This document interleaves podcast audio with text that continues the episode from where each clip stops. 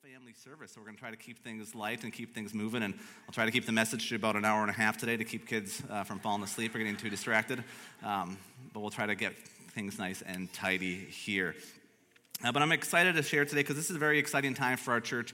Um, if you weren't here last week, I'm sorry that you missed it, or if you weren't on social media, I want to try to recap basically what we announced last week in a few sentences. We won't do it justice, but we announced that uh, we have this amazing opportunity with us too. We're going to be merging with another church right here in Brooklyn Park. It's called the Crossroads Alliance Church, uh, and they're going to be donating 13 and a half acres of land, a 10,000 square foot building, and their people are merging with us to make one church. And that's going to be our merge Sundays actually next Sunday.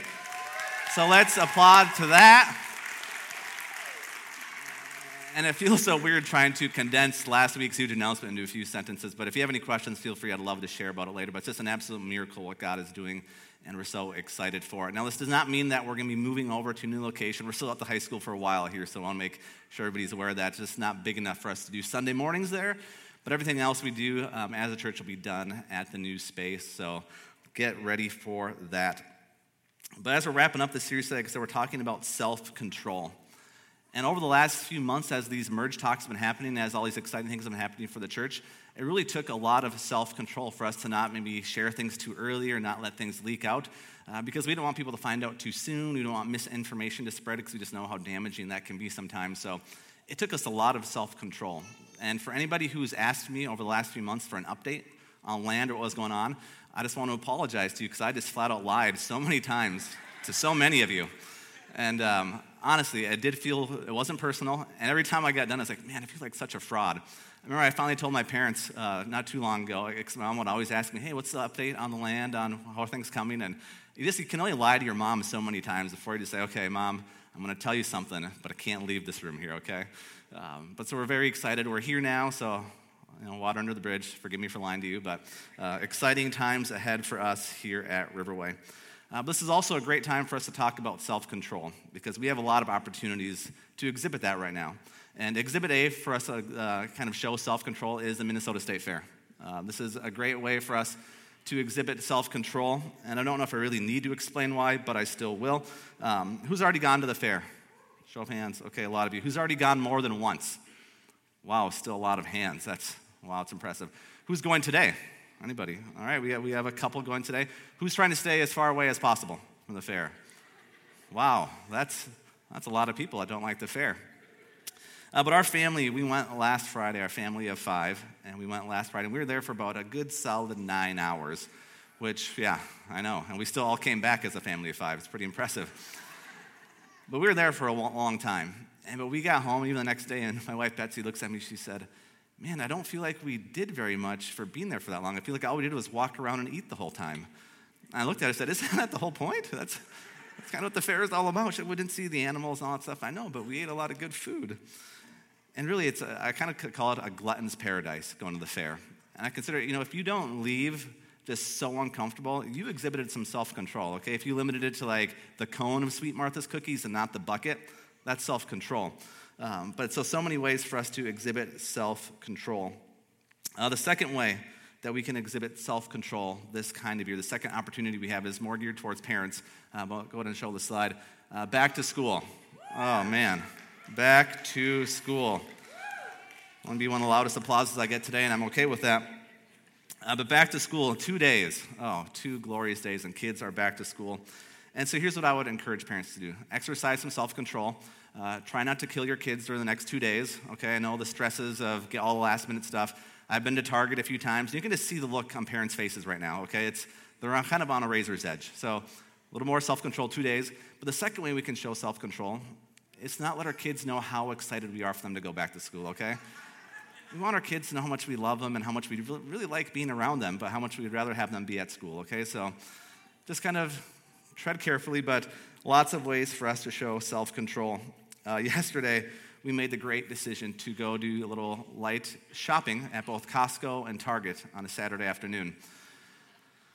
Yeah, see, you already, you already know where it's going. It's, it's not going to end well, it never does. Um, but we exhibited a tremendous amount of self control. Um, at one point there, I thought that we might just be a family of three uh, by the time we got back home. And we ended the day at Target, and we live very close to Target. And we we're getting in the van, I looked at Betsy, I said, I think I might just walk home, okay? I think I think it might just be better for everybody just little, little alone time, walk home. And, uh, but the fun thing is that whenever we're working through things, whenever we're learning things, all these fruits of the Spirit that we've been talking about, is we always have ample opportunities to grow in them. And God gives us opportunity after opportunity to see if we can really grow in these areas. And self control is no different. God always gives us chances to really prove are, are we living with self control? And as I said at the top of this series a couple months ago now, whenever we read through a list of things, I think it's very important to look at the very first thing. Like we start off with an important thing, and the first thing in the series was love. And we just talked about how important that is and how that shapes everything else that we do. But also, the very last thing on the list I think is equally important. And that's what today is it's self control. These are kind of like the bookends of this list that Paul gives us. Because I believe that it's going to be really difficult for us to produce all these other fruits that we've talked about if we don't have self control. Because I think that's kind of one of those ingredients that is necessary for all these other things that we've talked about. And so Paul shares with us this list of fruit or characteristics that will prove to others that we are indeed followers of Jesus. And I just wanted to recap that real quick here for us. In Galatians 5 22 through 23, we read it says, But the fruit of the Spirit is love, joy, peace, patience, kindness, goodness, faithfulness, gentleness, and self control. Against such things there is no law. Such an amazing list, and it ends with self control. And see, like what I said earlier, I think self control helps us to love others, even sometimes when we don't feel like it. It helps us to be joyful no matter what the situation we may find ourselves in. Self control helps us to find peace in the middle of chaos. It helps us to be patient when you're losing your mind doing back to school shopping. It helps us to extend kindness and goodness to others, even if they've wronged us. It helps us to remember God's faithfulness even when it seems He's nowhere to be found. And helps us to uh, be gentle when others are harsh. Self control is the ingredient to every single one of these things. And I would say exhibiting self control helps us produce all the fruits that we've been talking about. It's a pretty big deal.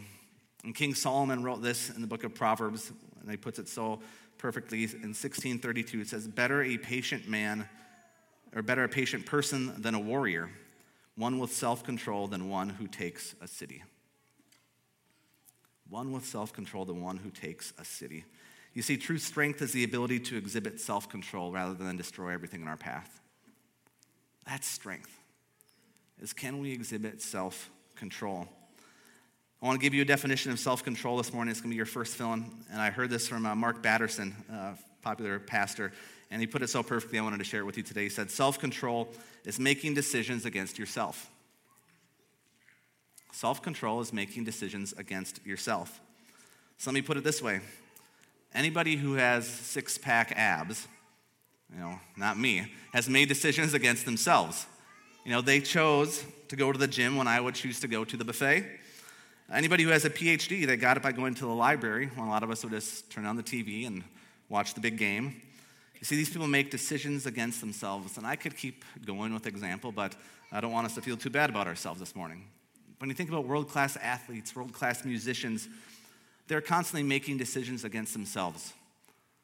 They're making decisions against what they think would be more enjoyable, more entertaining, because they have a greater goal in mind. The same is true as us. If we want to grow in our relationship with God and fulfill all the God given potential that He has given us, we're going to have to make some decisions against ourselves. We're going to have to choose something better than sometimes the good things right in front of us. Jesus said this in Matthew 16 24. It says, Then Jesus said to his disciples, If any of you want to be my follower, you must give up your own way, take up your cross, and follow me. Now, that doesn't that sound like making a decision against yourself? You must give up your own way. Take up your cross and follow me. It's exhibiting self control. And resisting temptation is also a decision against ourselves. And I love the way Rick Warren said this. He's the author of Purpose Driven Life, pastor in California. He said, Many Christians are frightened and demoralized by tempting thoughts, feeling guilty that they aren't beyond temptation. But let me tell you something this morning there's not one of us who's beyond temptation. There's not one of us who are going to be tempted during different times of our lives. So let's not beat ourselves up when we're tempted, because we're going to be tempted. In fact, let's reframe that a little bit. Instead of just beating ourselves over temptation, why am I being tempted all the time? Let's look at it this way, and it's your next fill in here is that temptation is an opportunity to once again prove ourselves to God. It's an opportunity for us to prove that we are committed to Jesus and we're following Him. And we're going to say no to that thing that might be so enticing because we know that God has something better. It's an opportunity. When that temptation comes our way, say, no, it's an opportunity for me to choose Jesus again and again and again. That's what it is. So, what does this look like to prove ourselves to God? How do we make decisions against ourselves? James, who's actually the brother of Jesus, puts it this way, and I love what he wrote this in James 1 19 through 21. He says, My dear brothers and sisters, take note of this. Everyone should be quick to listen, slow to speak, slow to become angry. Quick to listen, slow to speak, and slow to become angry. Because human anger does not produce the righteousness that God desires. Therefore, get rid of all moral filth and the evil that is so prevalent, and humbly accept the word planted in you, which can save you quick to listen, slow to speak, slow to become angry. You see, self control isn't a knee jerk reaction, it isn't allowing your emotions to drive your actions, but it's quick to listen, slow to speak, and slow to become angry. You see, it's easy to be quick to speak, to be slow to listen, and quick to become angry. You know, those are easy things to do. But the opposite isn't always the easiest. You see, anyone can blow someone off because they don't want to listen to them doesn't take any control. Anyone can blurt something out loudly to make sure they're heard, or anybody can become offended or angry at the drop of a hat. But to do the opposite exhibits a huge amount of self control. And that's what God wants, I think, for all of us here today. So I can't tell you how frustrating it was at times as we were looking to purchase the original land that we had talked about. We've had our eyes set on that for quite a long time. And it was just a slow process. We'd have a meeting, we'd get excited, and then things would just go quiet. Months would pass, we'd have another meeting. Okay, we think we're making traction here. But it just got to be frustrating. And you know what? We could have kind of pressed the envelope. We could have made a lot more phone calls. We could have badgered the people, just, hey, what's the update? What's the update? We could have been a little bit more aggressive with that. But we weren't because early on in this whole process, we said, God, we're just going to continue to walk through the doors that you open for us. Although our flesh might want one thing, although we think that is what's best for us, God, we're just going to allow ourselves to go through the doors that you open for us. And thank you, Jesus, that He never opened that door for us because this door that He's opened is so much greater, but we never would have known that. But we were just committed say, God, we're going to try to exhibit some self control here. You know what? We're not always good at it, but God, we're just going to go at your pace. And we feel like you're opening a door, we're going to walk through it. But this other one just never was opening. So we're just, okay, God, we're just going to keep listening to you because we believe and we trust that you have something so much better for us. So my question is this morning is what decision do you need to make against yourself? What decision do you need to make against yourself? For some of us, it's very obvious. Maybe it's an, it's an addiction that you're struggling with. Maybe it's knowing that we're doing something outside the boundaries of what God has best for us. Maybe it's pretty clear to some of us. For others, it might be a little more tricky. So I want us to look at what Paul writes here in the letter to the church in Corinth that I think will help us out today. In 1 Corinthians chapter 9, starting in verse 24, he says this Don't you realize that in a race everyone runs, but only one person gets the prize? So run to win. He says, All athletes are disciplined in their training, or all athletes exhibit self control. They do it to win a prize that will fade away, but we do it for an eternal prize. So I run with purpose in every step. Run with purpose in every step. I am not just shadow boxing, but I discipline my body like an athlete, training it to do what it should. Otherwise, I fear that after preaching to others, I myself might be disqualified. So I think what Paul's talking about here is it's effort. It's putting forth the effort. Let's run. Let's go for it. Let's go big or go home. Let's go for broke here. Paul's saying, let's put the effort into it. I know in school they give academic grades, but does anyone remember back, you know, maybe it's been a while now, I don't remember, but when they gave like grades for effort, uh, you know, like, yeah, you, you know, there's one grade for how well you actually did and one grade for how you tried, like, hey, A for effort, and it makes kids feel good. But we want, when it comes to school academics, we want the actual good grade. But when it comes to our following Jesus, I almost want that A for effort. I almost want to say, like, you know what, we're going to try. We're going to put our effort into this. When it comes to relationship with God, I think it's a beautiful thing to strive and to put the effort into it. Because here's what it is at the end of the day, God is not going to say, Well said, good and faithful servant. He's not going to say, Well planned, good and faithful servant, or well thought. But we want, all of us, I think, want God to say, Well done.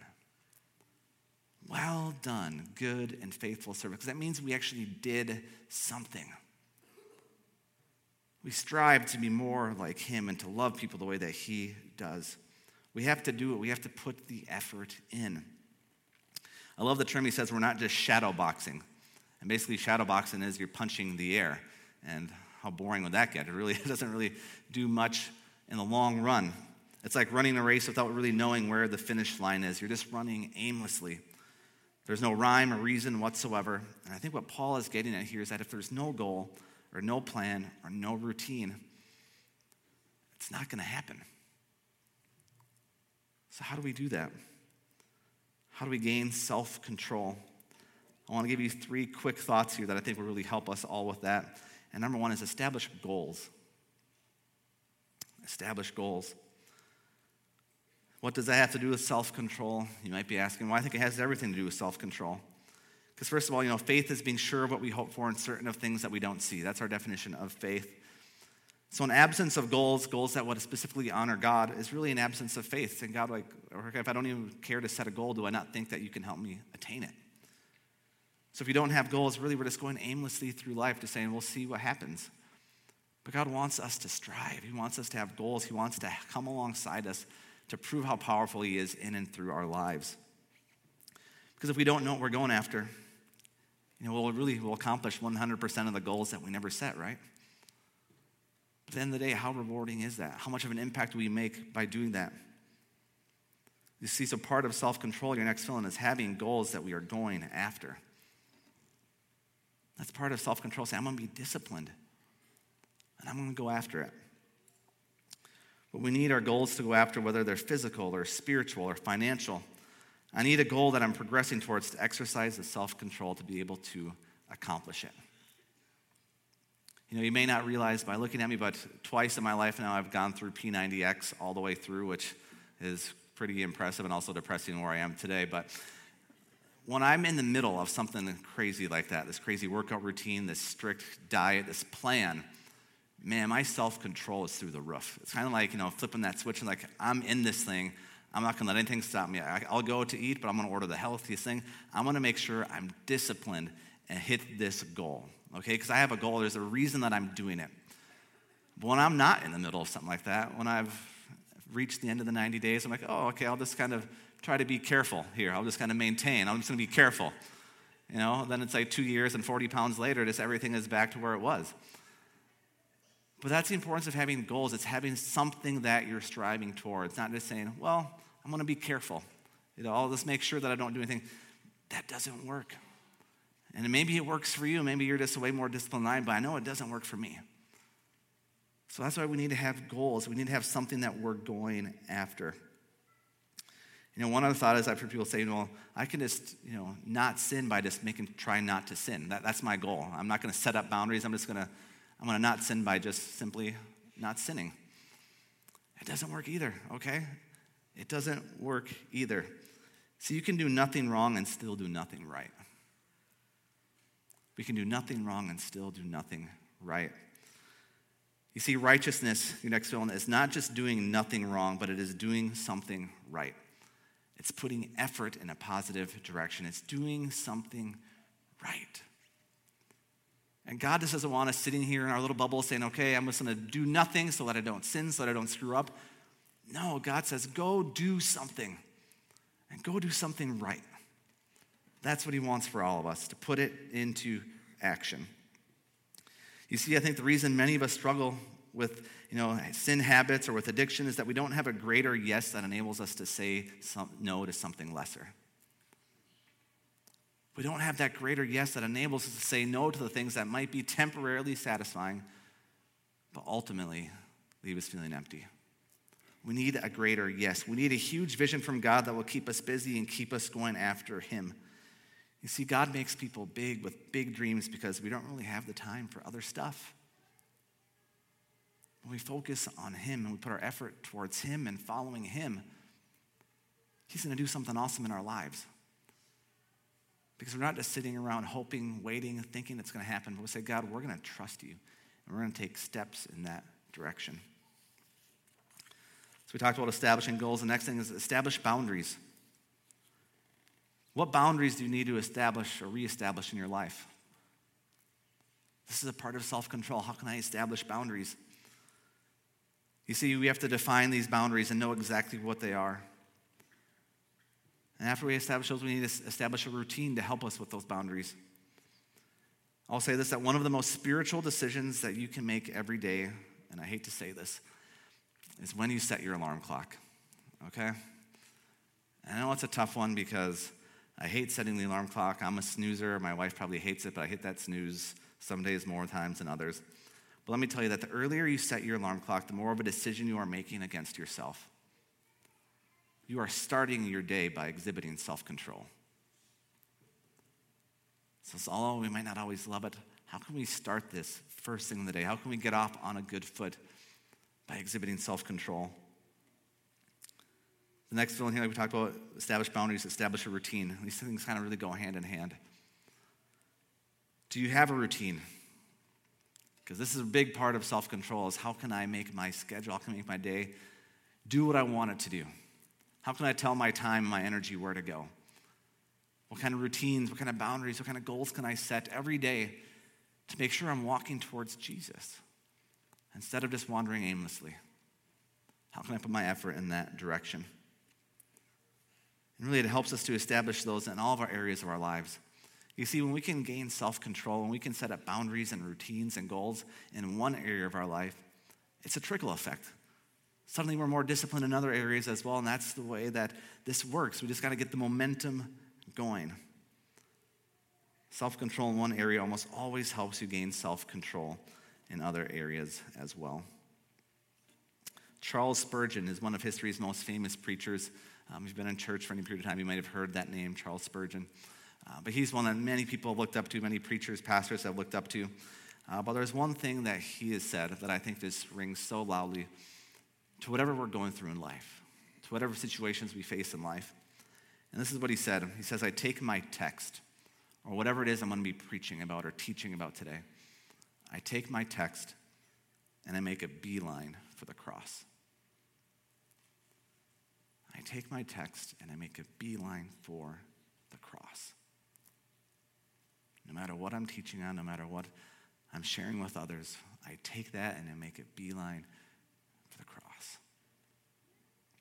You see, this whole series we've been talking about the fruit of the Spirit. And so, with that today, I just want to say is what do you need right now in your life? What do you need? Do you need love? I say, make a beeline for the cross. For God so loved the world that he gave his one and only Son, that whoever believes in him will have eternal life. Maybe you need joy. I'd say, make a beeline for Jesus. For the joy of the Lord is our strength. Do you need peace? Make a beeline for the cross. There we find the peace that passes all understanding. Do you need patience? I'd say make a beeline for the cross because the Lord is patient with you. Do you need kindness? Make a beeline for the cross because his kindness leads us to repentance and to him. Do you need goodness? Make a beeline for the cross, for no good thing will he withhold from those who walk uprightly before him. No good thing will he withhold from you. Do you need faithfulness? Make a beeline for the cross, for he will never leave you nor forsake you. No matter what we need, everybody, we make a beeline for the cross. Do you need gentleness? Make a beeline for the cross. I love he says this Come unto me, all who are weary and heavy laden, and I will give you rest. For I am gentle and humble in heart. And finally, do you need self control? Is this an area in your life that you need to grow in? I would say make that beeline for the cross. In 2 Timothy 1 7, Paul says, For God gave us a spirit not of fear, but of power, of love, and of self control. Of power and love and self control. So when we need any one of those things, we know exactly what to do. We make a beeline for the cross. For God will give you a spirit of power and of love and of self control.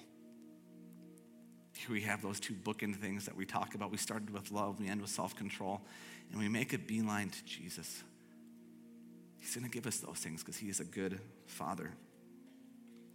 And here's the important thing that I think we need to remember is that we don't strive to produce the fruits, okay? It's not our goal to say, how can I attain these things? Because that's our knee jerk reaction is, okay, I'm going to strive for this. And we've talked through many ways so that we can grow and set up good habits in our lives to attain these things. But at the end of the day, those are not the end goal, is to have these things. Our end goal is to be more like Jesus. And we can strive to be more like him, and we can strive to follow him and trust him. These fruits are going to grow in our lives. But when we just maybe try to make it about that one thing, okay, I really want this, Jesus says, don't just settle for this one thing. It's come to me and I'll give it all to you. So no matter what we're facing, we make a beeline for the cross. You see, we don't strive for love or joy or peace or patience or kindness or goodness or faithfulness or gentleness or even self control. We simply follow and submit to Jesus, and He will bring all those things out of us.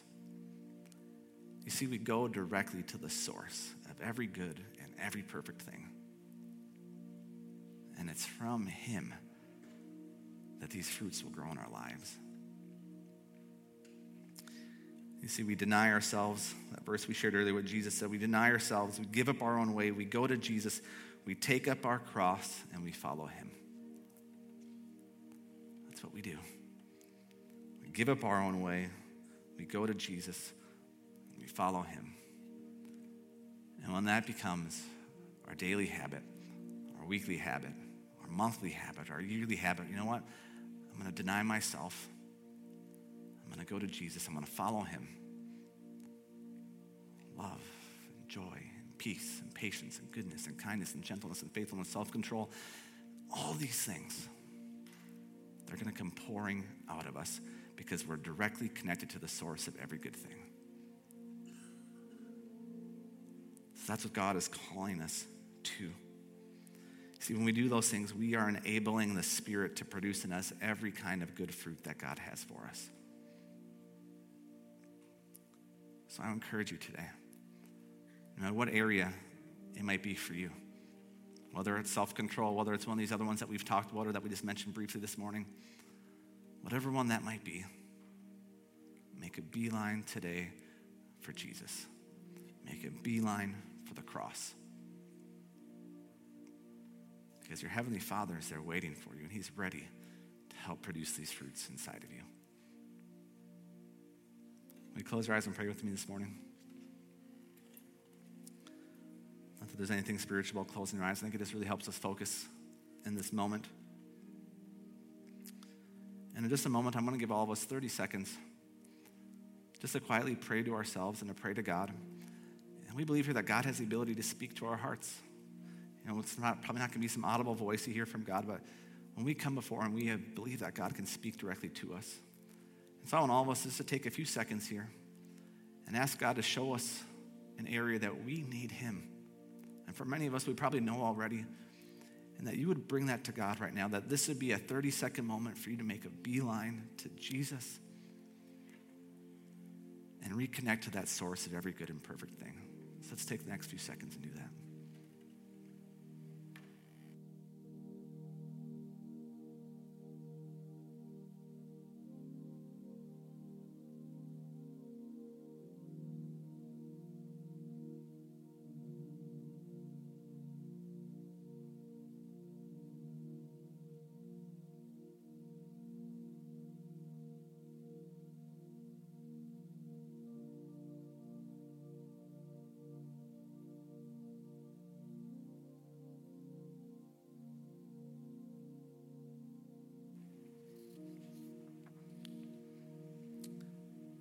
Heavenly Father, we thank you for your great love for all of us here. And God, in this moment, we just pray that you would help all of us to remember that we can make a beeline directly to you. No matter what we're lacking, no matter what we're struggling with, no matter what we're hurting with, no matter what we're in fear of, God, that we can come to you. God, and you replace that spirit of fear with the spirit of power and love and of self control. So, God, I pray today that we would all embrace that. God, you help us to connect to our source, to connect to you every single day. And that, God, out of those times we spend with you, God, out of our trust of you, out of our following of you, God, we'll see these fruits just begin to bloom and blossom in our lives. And God, people would see something so much different about us because of our following of you. So, God, I pray that you would do, all, do that in all of our hearts today. God, even as we leave today, God, you would help us to navigate life. God, as we're bombarded with opportunities, God, with different challenges that will test these things, Lord, you will help us to be slow to speak, quick to listen, God, and slow to anger. And God, you would help us to grow in each of these areas and show your love and power to everybody around us.